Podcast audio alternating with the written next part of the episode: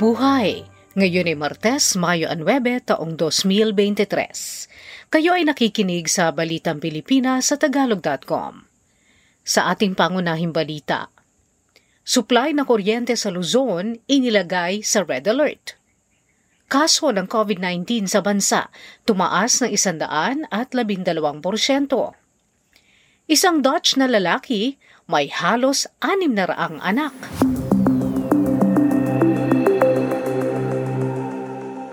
Inilagay sa red alert ng National Grid Corporation of the Philippines o NGCP ang Luzon noong lunes, Mayo 8 dahil kulang ang supply ng kuryente. Sa isang pahayag, sinabi ng NGCP na ang red alert ay nagtagal mula alauna hanggang alas 4 ng hapon at alas 6 hanggang alas 8 ng gabi.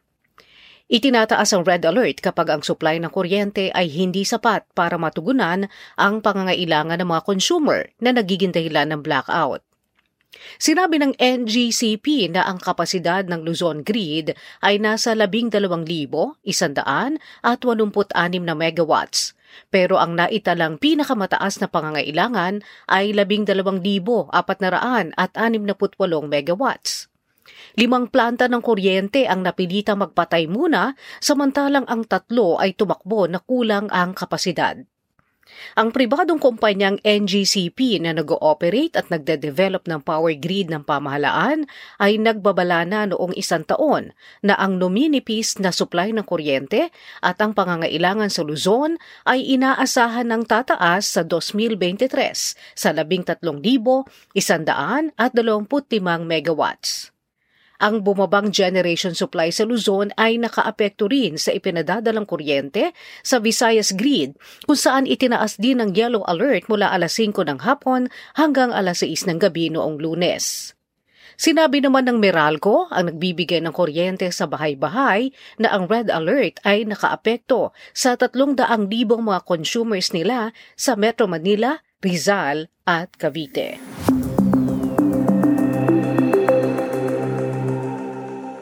Umakyat ng isandaan at labing dalawang porsyento ang mga bagong kaso ng COVID-19 sa Pilipinas sa unang linggo ng Mayo. Sa ulat ng Department of Health, mayroong siyam na libo, apat na raan at anim na limang dagdag na impeksyon. Sa isang bulletin na ipinalabas ng DOH noong lunes, sinabi nitong mayroong isang libo tatlong daan at limamput dalawang kaso sa bawat araw na naitala noong nakaraang linggo. Sa mga dagdag na kaso, limampu ang malala at kritikal. Kinumpirma rin ng DOH na nagkaroon ng siyam na namatay sa nakaraang linggo. Ang naitalang biglang pagtaas ng bilang ng mga kaso ng COVID-19 sa bansa ay naganap makaraang ideklara ng World Health Organization na hindi na isang global health emergency ang pandemya ng COVID-19.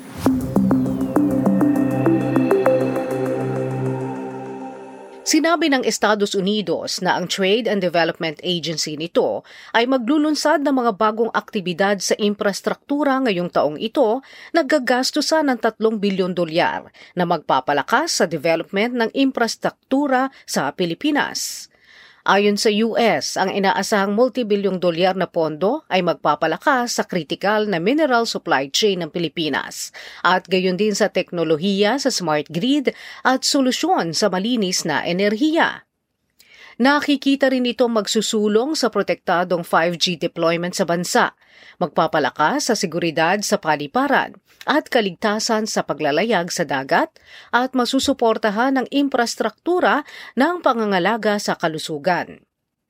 Gayun din, sinabi ng White House na ang U.S. Agency for International Development ay bubuo ng bagong pakikipagtulungan sa Pilipinas upang masuportahan ang pagtatayo ng mga riles ng tren, pier at sistemang pangtransportasyon.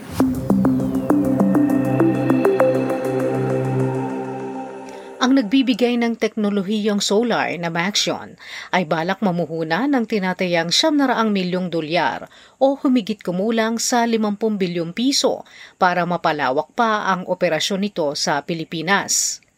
Sa isang pahayag, sinabi ng Malacanang na ang planong ito ay nabuo nang makipagpulong ang mga opisyal nito kay Pangulo Ferdinand Marcos Jr. sa Washington, D.C.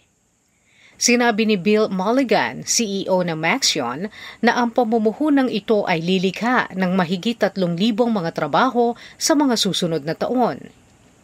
Sa kasalukuyan ay nag-ooperate ito sa Pilipinas sa ilalim ng pangalang SunPower Philippines Manufacturing at may pitong proyekto sa Laguna.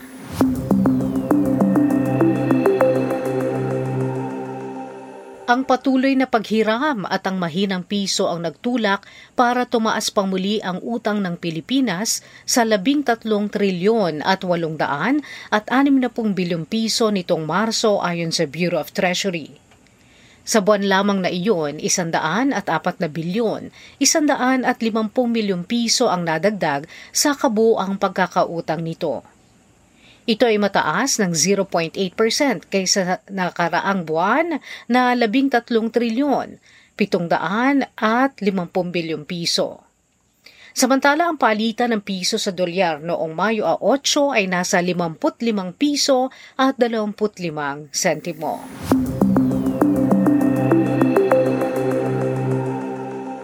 Kasong kriminal at pagkawala ng mga benepisyo ang naghihintay sa dalawang general na pulis at dalawang colonels sa posibleng kaugnayan ng mga ito sa kalakalan ng droga, ayon kay Interior and Local Government Secretary Ben-Hur Abalos.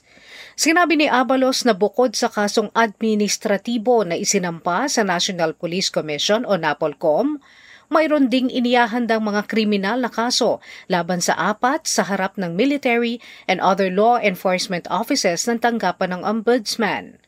Sinabi ni Abalos na inaprobahan ng NAPOLCOM ang rekomendasyon ng lima kataong advisory body na inatasang pag-aralan ang courtesy resignation ng 753 ranking officials ng Philippine National Police o PNP, kasama na ang hindi pagtanggap sa pagbibitiw ng 717 opisyal at pag-iimbestiga pa sa 32 iba pang opisyal.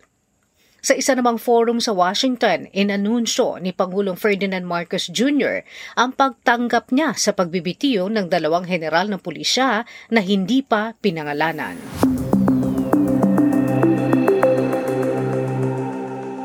Sa trending na balita online, Viral ngayon ang desisyon ng US jury na pagbayarin ang Pilipinong boksingero at dating senador na si Manny Pacquiao ng 5 milyon at 100 libong dolyar o humigit kumulang sa 200 at 82 milyong piso sa Paradigm Sports Management o PSM. Ang kaso ay nagmula sa sinasabi ng PSM na nilabag ni Pacquiao ang kontrata nang itago nito na mayroon na siyang naunang kasunduan sa isa pang promotional company, ang TGB Promotions, na humadlang sa pagtatangka ng PSM na makapag-ayos ng laban para sa kanya. Sinabi naman ni Pacquiao na pinapaaral niya sa kanyang mga abogado sa US ang desisyon at wala pa niya anyang pinal na hatol sa kaso.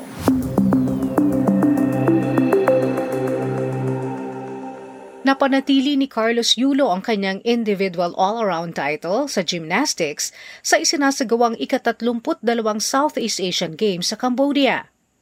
Nakuha ni Yulo ang ginto makaraang magtala ng 84 na puntos laban sa Vietnamese gymnast. Samantala, na-reset naman ni Ernest John E.J. Obiena ang kanyang record sa Southeast Asian Games men's pole vault at nakuha ang kanyang ikatlong gintong medalya. Nalampasan ni Obiena ang 5.65 metro para malampasan ang 5.46 na metrong itinala rin niya sa Hanoi Games noong isang taon.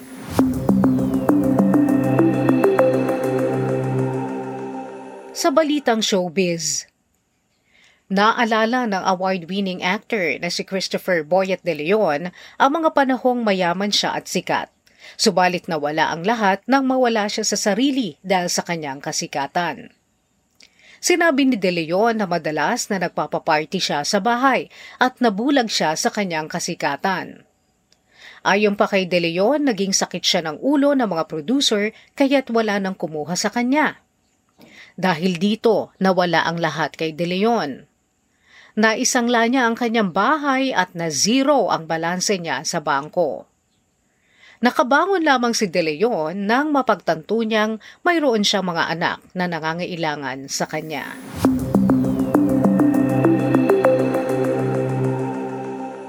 Sa balitang kakaiba, Inutusan ng mga hukom na Dutch ang isang lalaki na ihinto na ang pagdodonate ng sperm nito.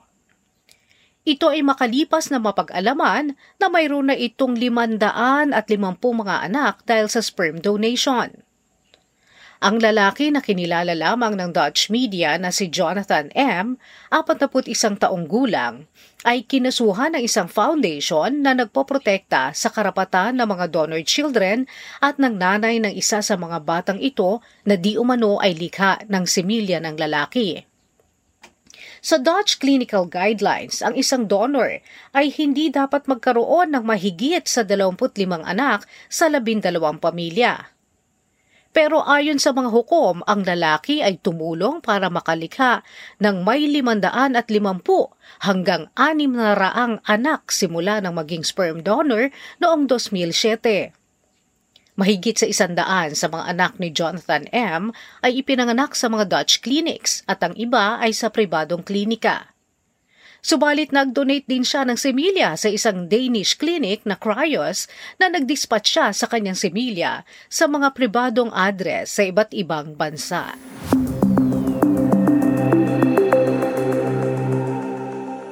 At yan ang kabuuan ng ating mga balita ngayong Mayo 9, 2023 para sa Tagalog.com. Basta sa balita, lagi kaming handa.